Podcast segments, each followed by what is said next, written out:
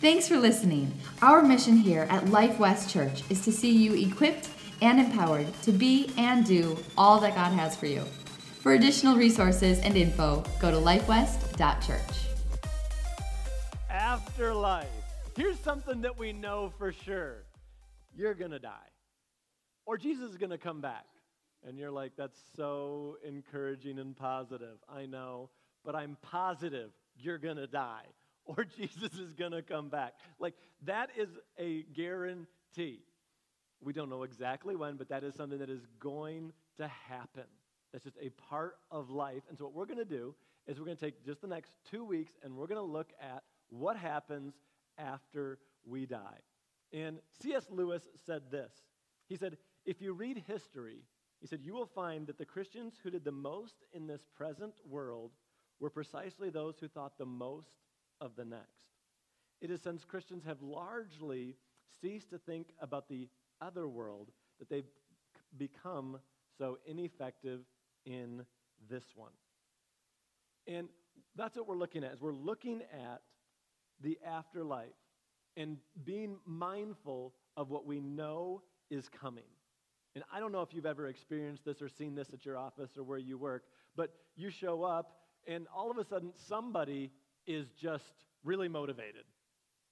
And you realize they've got vacation next week. And maybe that's you, but you accomplished more in that week before than you normally do in a typical 3-week period, because you're like, vacation is coming, I'm getting this done, I'm not going to think about it, like I've got to get this done. You have motivation, you get it done. And really, what we want to do over these next 2 weeks is to look and to be mindful of some of the things about the fact that we are going to die and what happens after we die, to be mindful and to make the most of the opportunities that we have now, as well as be aware of some of the lies, traps, and things that the devil uses when it comes to and surrounded around when we die and what happens when we die. So it's going to be a lot of fun. I know it will. You're like, really? It's death. How can that be? I know. I'm not. I don't have time to tell you the story of my first funeral that I ever did, but you would have laughed, and it was a funeral, and it was awkward. But here's what we're going to do. We're going to look at what Jesus had to say. And in Luke, Jesus really kind of gives us a sneak peek into what happens when we die. Because Jesus was teaching, and he says, this is what happens, and he gives an account of 2 people dying. And that's what we're going to look at in Luke chapter 16, verse 19. So there was a rich man who was dressed in purple and fine linen. He lived in luxury every day. At his gate was laid a beggar named Lazarus, who was covered in sores. So these are our 2 guys. Now we're going to jump around and back and forth. If you've got your Bibles, the best place for you to stay would be Luke, because we're going to keep coming back to this. However, all of these scriptures that I'll get to, and probably some that I won't, are in the YouVersion Bible app. So if you have that on your phone, you can go in there, pull up the event, and put in Life West Church, and you can get all of these notes and more. So if that helps you, there's that for you. So it goes on to this, and in verse 21, and it says, okay, so here we've got them. We've got these 2 people. And at the gate was laid the beggar named Lazarus. He was covered with sores, verse 21. And longing to eat what fell from the rich man's table, even the dogs came and licked his sores, verse 22. Now the time came when the beggar died, and angels carried him to Abraham's side. So the beggar died. His body stayed there. Because remember this, you are a spirit, you have a soul, and you live in a body. You are 3 in 1. So when the beggar died, 2 angels, the Bible says that angels carried him. The real you leaves your body when you die.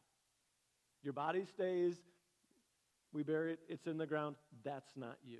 The real you leaves. And it says, and it went to Abraham's side. Now, this took place, again, Jesus is telling this. Hey, this is what happened. So this took place before Jesus had died on the cross. And before Jesus had died on the cross, he had not paid for our sins. If you were here last week, you heard my father talk about the blood and how it's now on the mercy seat in heaven, and until then, there was the sacrifices that were given before then, but they were not able to do what Jesus' blood did do. So before Jesus died, the righteous dead, as they're referred to in the Bible. That's awesome. That's a nice ringer, Mom. That's my mother-in-law. So before the righteous dead, before Jesus died on the cross, when the righteous dead died, they went to a place called Abraham's side because they could not go to heaven because Jesus hadn't shed his blood yet. They could not go to heaven. So you and I today would not go to Abraham's side because Jesus has died on the cross. So as a righteous dead today, we would go straight to heaven. But as we look here, this is the account that we're given, and he is in or at Abraham's side. Another translation in your Bible might say Abraham's bosom, but that is what this is. And that's really why it talks about in Ephesians that when Jesus died and he rose again, it says that he led the captives in his train. And as you look, when Jesus rose from the dead, he wasn't the only one that was seen. The Bible says that in Jerusalem, many of the righteous dead that had died before were seen. And that was these people who were waiting for Jesus to die on the cross. When that happened, they were at Abraham's side, and he emptied it. He emptied that, and he said, let's go to heaven. And they all went with him, and they were seen throughout Jerusalem at that time. And they were able to go up to heaven. So when you die, the real you, you go one of two places, heaven or hell, smoking or non. It's a lame pastor joke, but it's all I've got, okay? It's not going to get better. I'm sorry. It's really not. But that's really what it is. It's heaven or hell, and that's where he went. So when we see Abraham's side to you and I today, that would mean we would be carried to heaven. And it says in verse 22, the latter part as we're getting back to Luke, says, the rich man also died and was buried. He was in hell. So here's what happens is you don't get to float around. Whether you go to heaven or whether you go to hell, there's two choices. There's not the intermediate, well, I'm going to float around. Well, I've got some unfinished business. This house down the road just really needs haunting. I just need to go. Like, it just looks like it. We had one growing up down our street, and it just looked like it would be haunted, and I did not like to ride my bike by that house unless I was on my way home. Well, so I was on my way home from my friend's house, I remembered I liked going by that house because I would get so afraid that I could pedal really, really fast. And I felt like nothing could ever catch me. But that was until I was even with it. I just didn't like it, but it just looked like it was haunted. But here's the deal. You will not be haunting any houses. You don't stick around. You don't have unfinished business or I'm stuck, I can't leave, I don't want to. No. That's not what the Bible says at all. Hebrews 9:27, and just as each person is destined to die once, and after that, to face judgment. We don't come back and like, well, got to try again. I didn't get it right the first time. That is not what happens. But then, what about people who have seen, say, hey, I've seen, my grandma. She came back and talked to me. She was standing at the end of the bed. She was there. She was in the house. What about haunted houses? Where there's just stuff that you just cannot explain what's happening. I remember I was walking into, I grew up in church. My dad was a pastor. He's been a pastor for 35 years. When I was born, he was a missionary in Mexico. So church was just always a part of my life. So some of it, what was normal to me, isn't normal to other people. I remember one time I was walking into church, and I said, I was very young, and I said hi to one of the pastors. And he's like, I'm out of here. And I was like, oh, where are you going, Pastor Ted? And he's like, I've got to perform an exorcist on a house. They got cupboard doors that won't stay closed and things going on. And he just walks off. And I'm like, and then I see him later, and I'm like, what was that? And he kind of explained a bit of it to me. But there is a supernatural. There are angels. There are demons. Demons are fallen angels, and they are spirits. There's a spirit realm. We look in the Bible. In fact, in Elisha is standing one time. Outside, there's an army coming against him, and his servant is with him, and he's like, we're in so much trouble. And he prays, he says, God, open his eyes to see that those who are with us are more than those who are against us.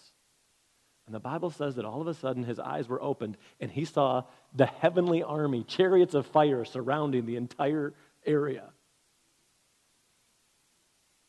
There is a spirit realm, whether we see it or not.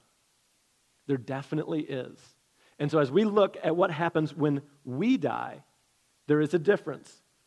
And I will explain some of the haunted house. We'll get back to that in just a second. But each man to die and to die once. And what about people who say, I have seen them. They knew things that nobody else should know. Hebrews 13:2 says this, don't forget to show hospitality to strangers, for some who have done this have entertained angels without knowing it. Anybody have an angel over to their house that you know of? Just come over like, hey, I'm hungry. That's literally what it's talking about. And here's what it is saying. Angels have the ability to be seen by us. And not only that, but they have the ability to look like people. Because he says, you've entertained angels and you didn't even know it. We look in the Bible and Abraham is out at he's just outside and two strangers come by and somehow he knows that they're angels. And he begins to talk with them. And later they leave from him and they go on to the city of Sodom and they enter the city and the people there see him and he goes to Abraham's son-in-law Lot and talks with them and people look at him and say, hey, we want to talk with these guys. And they looked like people. They looked like people. Angels have that ability. Demons are fallen angels. They also have that ability. In fact, in 2 Corinthians, it talks about Satan disguising himself as an angel of light. So if somebody is seen, if you have seen, you're like, hey, they're dead, but I see grandma, I see my little sister, or whoever, whatever you see. Angels, demons have the ability to appear as people. To appear as people that loved ones. I'm going to look at just a minute at another situation or another instance of that. Those things are real, but here's what it's not. It is not your loved one or your relative coming back to talk to you. That is not what it is. It is one of two things. It is either an angel or a demon. It is one of the two, because when you die, you go to heaven or you go to hell. We do not get to stick around. We do not get to do that. And another thing when it comes to the dead is you say, well, what about those people who say that they can talk to dead people, channel or medium or whatever, and they're like, you can watch it on TV, and maybe your read on it is, well, they just plant people in the audience, and they stand up, and or they prime them for information. It's like, you liked them, and they had a pet, and they're like, we did, we had a dog, and you're like, okay, it was a dog, and they're just priming them for information. Maybe that's what it is, and how does that all work? Well, there's actually an instance in the Bible where King Saul is wanting some guidance. And the prophet Samuel, who had been the one to give him guidance from God, is dead. And so this is what it says. It says in 1 Samuel 28, verse 7, it says, Samuel then said to his advisors, find me a woman who is a medium so I can ask her what to do. His servants replied, there's one in Endor. So verse 8, so Saul disguised himself wearing ordinary clothes instead of his royal robes, and he went to the woman's home at night, accompanied by two of his men. And he says, I have to talk to a man who has died. He said, will you call up his spirit for me? And you can keep reading the account. And the woman says, I can't do that. That's wrong. Saul says not to, King Saul, which is him, has said, we cannot do this. I cannot do that. And he says, don't worry about it. You'll be safe. Just call up for the man that I name. Call up Samuel. And she says, I see a man. And she describes what he looks like, the prophet Samuel, with enough detail that King Saul says, that's him. And at that point, it switches, and no longer is the medium, is she describing what's going on, but it sounds like as you read through here that the spirit is actually talking through her and begins to converse with Saul, and Saul with what appears to be the prophet Samuel, who's then dead, and is talking to him and giving him advice and so on and so forth. And you look at that and you think, okay, is that something that you can do? But understand this. First Chronicles kind of gives the other side of this picture, and this is what it says. So Saul died for his transgressions which he committed against the Lord, even against the word of the Lord which he kept not, and also for asking counsel of one that had a familiar spirit and inquiring of it. When we die, we're gone. You're not contacting anybody, and nobody from here is contacting you. What happened here was this. It was a familiar spirit. There is a spirit world. There are angels. There are fallen angels who can change, who can appear as people. And there's such a thing as what we would call a familiar spirit, somebody who's familiar with a situation. And you're like, but they had information that nobody else should have had. That's a familiar spirit. Ask me a question about Becca. I can answer. I'm very familiar with Becca. I'm very familiar. I know a lot. I could tell some stories right now that she'd be upset because her mom doesn't know. And her mom's here. I'm familiar with Becca. And she's like, now she's going to ask later, what story was that? I'm not saying. But I'm very familiar. And that's literally what it's talking about. And we need to be careful because the Bible commands very clearly that we do not try to contact the dead, because what we're getting is we're not getting that person, is we're getting an evil spirit, a familiar spirit. That is what it is. When we die, and we go to heaven or hell. And it says in Luke, as we go back to Luke, in the 23rd verse there, talking about hell, what it is, and it says, in hell, he was in torment. Hell is not a nice place. It is not a nice place at all. It's not the place where like, well, my friends are all going to go there, so I want to be there too. No, it is not a nice place at all. He says he was in torment. And in Mark chapter 9, verse 47, talking about hell, it says this. If your eye causes you to sin, pluck it out, because it would be better to enter the kingdom of God with one eye than to be thrown into hell. Talking about how bad hell is. He says, where the worm never dies and the fire is never quenched. That does not sound like fun. Matthew 25:41, then he will say to those who are on his left, depart from me, you who are cursed, into the eternal fire prepared for the devil and his angels. That's what it was prepared for. It wasn't made for you and I. It is not a nice place. And if you want to go someplace where you're not, if you want to be away from God, this is the only place that God's presence is not. God's presence isn't there. You want to know what makes hell so horrible? It's God's presence is not there. And it is awful. Did you know that there's no such thing as dark? There's no such thing. Anybody here got a flash dark? Or do you have a flashlight? You have a flashlight, and when you turn it on, there's no more dark because light is suddenly there.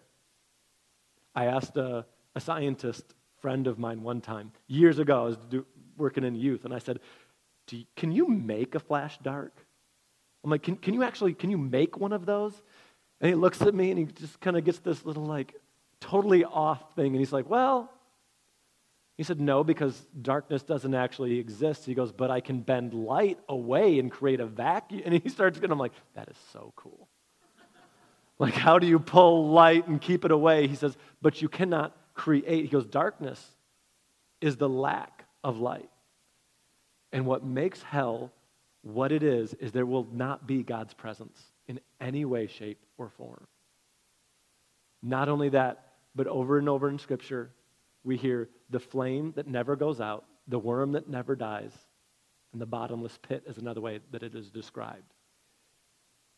Hell is, here's what I'm saying, hell is not something, a state of mind. It is a place that your spirit will be forever and completely away from God and his presence for absolute forever. And in Luke 16:23, it says this about him. He says, he looked up and saw Abraham far away with Lazarus by his side. Now, this is interesting, because I think a lot of us, when we think of dying, this stuff is missing. It says, he looked up and he saw. And he saw Lazarus. If you're looking up, you've probably got a head. If you saw, you've probably got eyes. And Lazarus, he knew, he recognized somebody. You do not get a memory wipe when you die. You do not get a memory wipe when you die. He recognized him. And in verse 24, so he called him. He says, Father Abraham, have pity on me and send Lazarus to dip his finger in water and to cool my tongue. If he's got a tongue, I'm pretty sure he's got a mouth. Because I am in agony in this fire. But Abraham replied, Son, remember that in your lifetime you received good things, while Lazarus bad things. But now he is comforted and you are in agony. Verse 26. And besides all this, between us is a great chasm has been fixed, so that those who want to go from here to there cannot, nor can anyone cross from there to us. He answered, and now this is what he cries out. He says, Then I beg you, Father, send Lazarus to my father's house, for I have 5 brothers. Let him warn them, so that they also will not come to this place of torment. He remembered his family. He remembered his family. It was not a complete memory wipe. When we go to heaven, you will meet people. You'll be like, it's good to see you again. It is not over when we say goodbye. And this is why in the Bible it says, Oh, death, where is your sting? Because when we say goodbye to family and we know that they're saved, we just know that we're hitting the pause button until we get to see them again. They're going to remember you. You're going to remember them. You're going to say, hey, what's up? How are you doing? Show me those streets of gold. You are going to get to hang. You will remember them. They will remember you. Now, his first cry was for himself. He says, I'm in torment here. I am in torment. And then his second cry was, I have 5 brothers. I have 5 brothers. I beg you to send Lazarus to them. So heaven is there. He's conscious in hell. He's conscious of what's going on here. So there is time in heaven. Now the Bible says that for God, a day is as 1,000 years, and 1,000 years is as a day. But for you and I in heaven, there will be time. Revelation 6:9 says, When he opened the fifth seal, I saw under the altar the souls of those who had been slain because of the word of God and the testimony that they had maintained. Those who were killed just because they were Christians. And they called out and said, How long, sovereign Lord, holy and true, until you judge the inhabitants of the earth and avenge our blood? And God says, It's not time yet. You're going to have to wait a little longer. There's time in heaven. Heaven is not an empty, just, I'll tell you what, it's definitely not you sitting on a cloud playing a harp, unaware of anything. That's not it at all. But there's time in heaven. And not only that, but those that are in heaven, we see the rich man who is thinking of his family at home. But then later, we find out in Hebrews, Paul's talking and he says this, Therefore, since we are surrounded by such a great cloud of witnesses, and literally he is talking about and referring to those who are in heaven. We saw in Revelation, they asked, how much longer until you avenge us? They were aware of what was going on here on earth. They said, how much longer until you do this? We know what's going on. How much longer? In Hebrews, he says, since we're surrounded by such a great cloud of witnesses, let us throw off everything that entangles us. That great cloud of witnesses are those who are in heaven. They can see what's happening. They are aware of what's happening. Now, I don't know if they're constantly aware. I don't know if they're just looking down. I don't know how that works. I don't know if they can see all the world at once. But they are aware of what is happening here on earth. And then verse 29, we're back in Luke. Abraham said this. He said, talking to the rich man who asked Lazarus to go and to basically be convincing to his 5 brothers so that they don't end up where he is. They have Moses and the prophets. Let them listen to them. Verse 30, no, Father Abraham, he said, but if someone from the dead goes to them, they will repent. He said to them, if they do not listen to Moses and the prophets, they will not be convinced if someone rises from the dead. Now, I do this, but have you ever read the Bible and read some of the miracles and the things that Jesus did, and do you ever think like, how stupid was everybody not to believe? Anybody else be like, if I was there, I would have been Jesus' disciple. Like, I would have just been following him everywhere. I would have left everything. The ruler who says, no, I've got my money and I can't, like, I definitely would not have done that. If I would have seen what Jesus was doing, there's no way. But here's what he's saying. Abraham answers and he says, if they don't believe what they have, he says, they will not believe even though someone rises from the dead. He says, they're not going to believe it. The Bible says it this way. It says that creation itself is such a testimony of God and his great love and power. That creation itself is. That we look around at everything in the seasons as they come and they go, and the leaves and they fall and they come back, and the tree falls and it turns to dirt again, and those nutrients are then used by the next tree. He says, all of this is a testimony. He says, all of it is. Because it is amazing, and this is so encouraging to me, because I think it is absolutely amazing the number of things that we can rationalize away. Absolute and 100% complete miracles that we can rationalize away.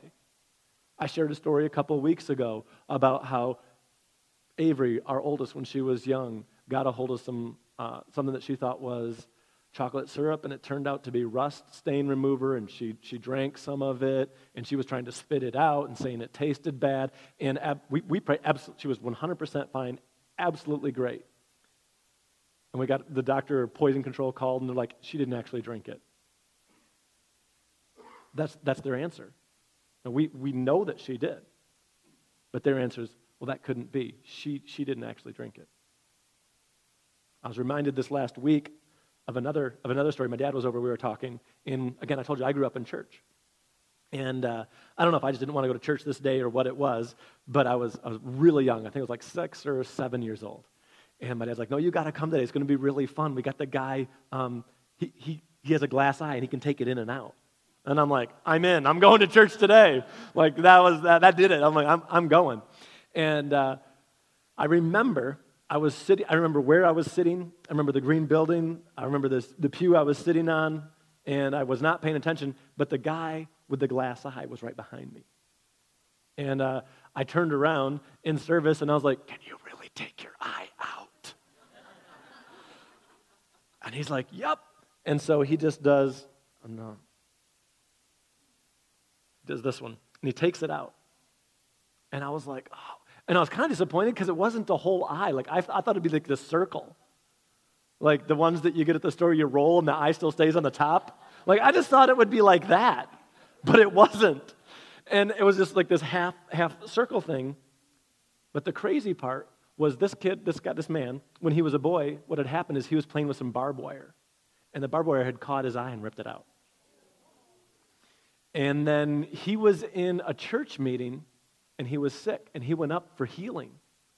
And when he went up for healing, the woman who was doing the church, the meeting looked at him and said, we're going to pray for your eye instead, and prayed for him. And ever since he was a little boy, he still has that glass eye, but he can see without it. And so I was sitting down there, and I remember, and I watched him cover up one eye, and I held up some fingers, and I said, how many am I holding up? And he goes, 3, and I changed, and he goes, 1, and I changed. And he's sitting there with nothing. So basically, it was empty, and then when it wasn't empty, you couldn't, like, see in it. I thought that would have been kind of cool, but his eyelid was closed. But I saw him take the thing out, and he did this. But here's the thing. I watched that. Absolute miracle. And yeah, he did it on stage for everybody, and it was just, hey, look what God has done if he can do this for me. And that was the message he was giving. He says, if he can do this for me, he can do it for you.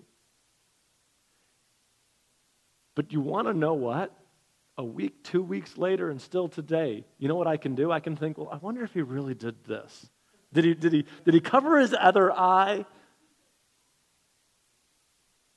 we can explain away so much of what God has done. I've got story after story after story of things with our kids, and I'll share just another one really quick. Molly, when she was really, really young, how old was Molly, love? How many weeks? She was 12 weeks old, and she was on a 35.5-inch, I know, high countertop, and she fell off the countertop and landed on tile face first. Took her to urgent care, and by the end of the urgent care visit, they're like, were you there? I was like, no, my wife was there. And they're like, was she drinking? Because this baby didn't drop. This baby didn't have a bruise, didn't have anything. That was God. But we can explain away. We can say, well, was it really? And how far did it? And, you know, did she fall on her shoulder first and then roll over? Did her toe catch and kind of slowly lower her to the ground as she went down? Like the noise that sounded like a textbook falling, was that really that? Or was it, did a car go by and the exhaust backfire at the exact same time? We can rationalize away just about anything. And here's why that's so encouraging to me is, when I'm sharing the gospel to Jesus, of Jesus with people, it's not a science. But what I can do is say, this is what God has done in my life. Here's the change that he's had, and I believe that he can do the same for you. I don't have to know every single thing. I don't have to know all of it. But this man's number one cry was for himself. And then he said, what about my family? What about my family? And today, you're all still alive. I don't think anybody died during this message. We're all still here. And so this is what that means. We still have time. We still have time. And I just hope we take advantage. And I don't want to, out of fear, be like, I have to say something just right this second. But I want to inspire you to pray and to be sensitive to the Holy Spirit and say, God, I'm here today. Who can I share your love with? Use me. Use me. Not out of fear of, oh no, but out of, God, I love you so much. You love me so much. What can I do? I want to be used today to reach the world around me, to reach my world. Because the time will come when we can no longer do that. Where we can no longer do that. Because when we die, we go to one of two places. We either go to heaven or we go to hell. But now we have time. Now we have opportunity. So my prayer is that you take advantage of every opportunity that you have, that you seek God. I also seek him while he can be found. Because when you die, it's sealed. Jesus came in a flesh and blood body so that you and I, while we are in a flesh and blood body, can make a decision and we can take him and he can become our substitute. Only while we are in a flesh and blood body. There is no redemption for fallen angels because they are not in a flesh and blood body. You and I are. We can make that decision today. Let's make the most of the time that we have today. Thanks for listening. Our mission here at Life West Church is to see you equipped and empowered to be and do all that God has for you. For additional resources and info, go to lifewest.church.